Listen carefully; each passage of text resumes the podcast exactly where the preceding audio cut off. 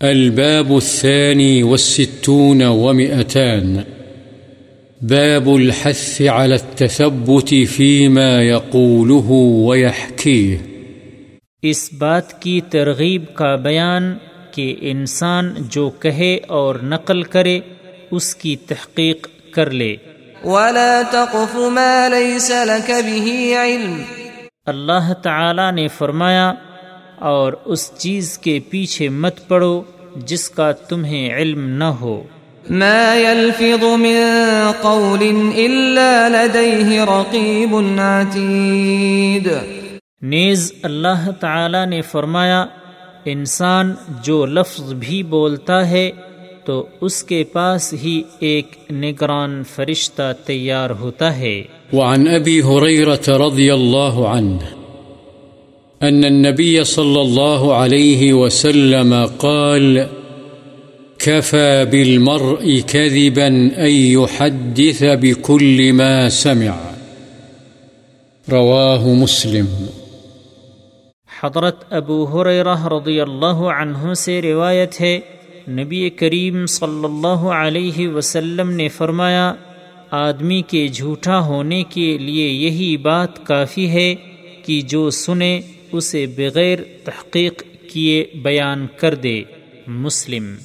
وعن سمرة رضي الله عنه قال قال رسول الله صلى الله عليه وسلم، من حدث عني بحديث يرى أنه كذب، فهو أحد الكاذبين. رواه مسلم۔ حضرت سمرہ رضی اللہ عنہ سے روایت ہے رسول اللہ صلی اللہ علیہ وسلم نے فرمایا، جو شخص میری طرف منسوب کر کے کوئی بات بیان کرے، وہ جانتا ہے کہ یہ جھوٹ ہے، تو وہ بھی جھوٹوں میں سے ایک جھوٹا ہے۔ مسلم۔ وعن أسماء رضي الله عنها أن امرأة قالت يا رسول الله إن لي ضرة. فهل علي جناح إن تشبعت من زوجي غير الذي يعطيني؟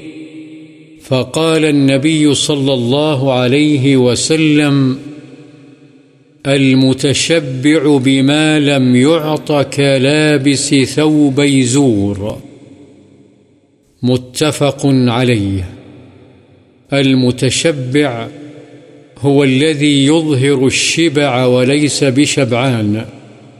ومعناها هنا أنه يظهر أنه حصل له فضيلة وليست حاصلة.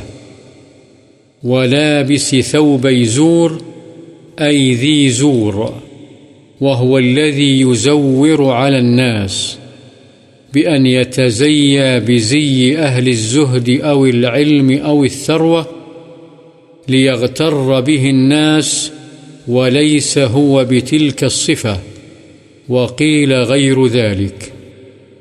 والله أعلم. حضرت اسما رضی اللہ عنہا سے روایت ہے کہ ایک عورت نے عرض کیا، اے اللہ کے رسول، میری ایک سوکن ہے، کیا مجھے اس بات سے گناہ ہوگا؟ اگر میں اس پر یہ ظاہر کروں کہ مجھے خاوند کی طرف سے خوب مل رہا ہے، جبکہ مجھے وہ چیزیں نہیں دیتا۔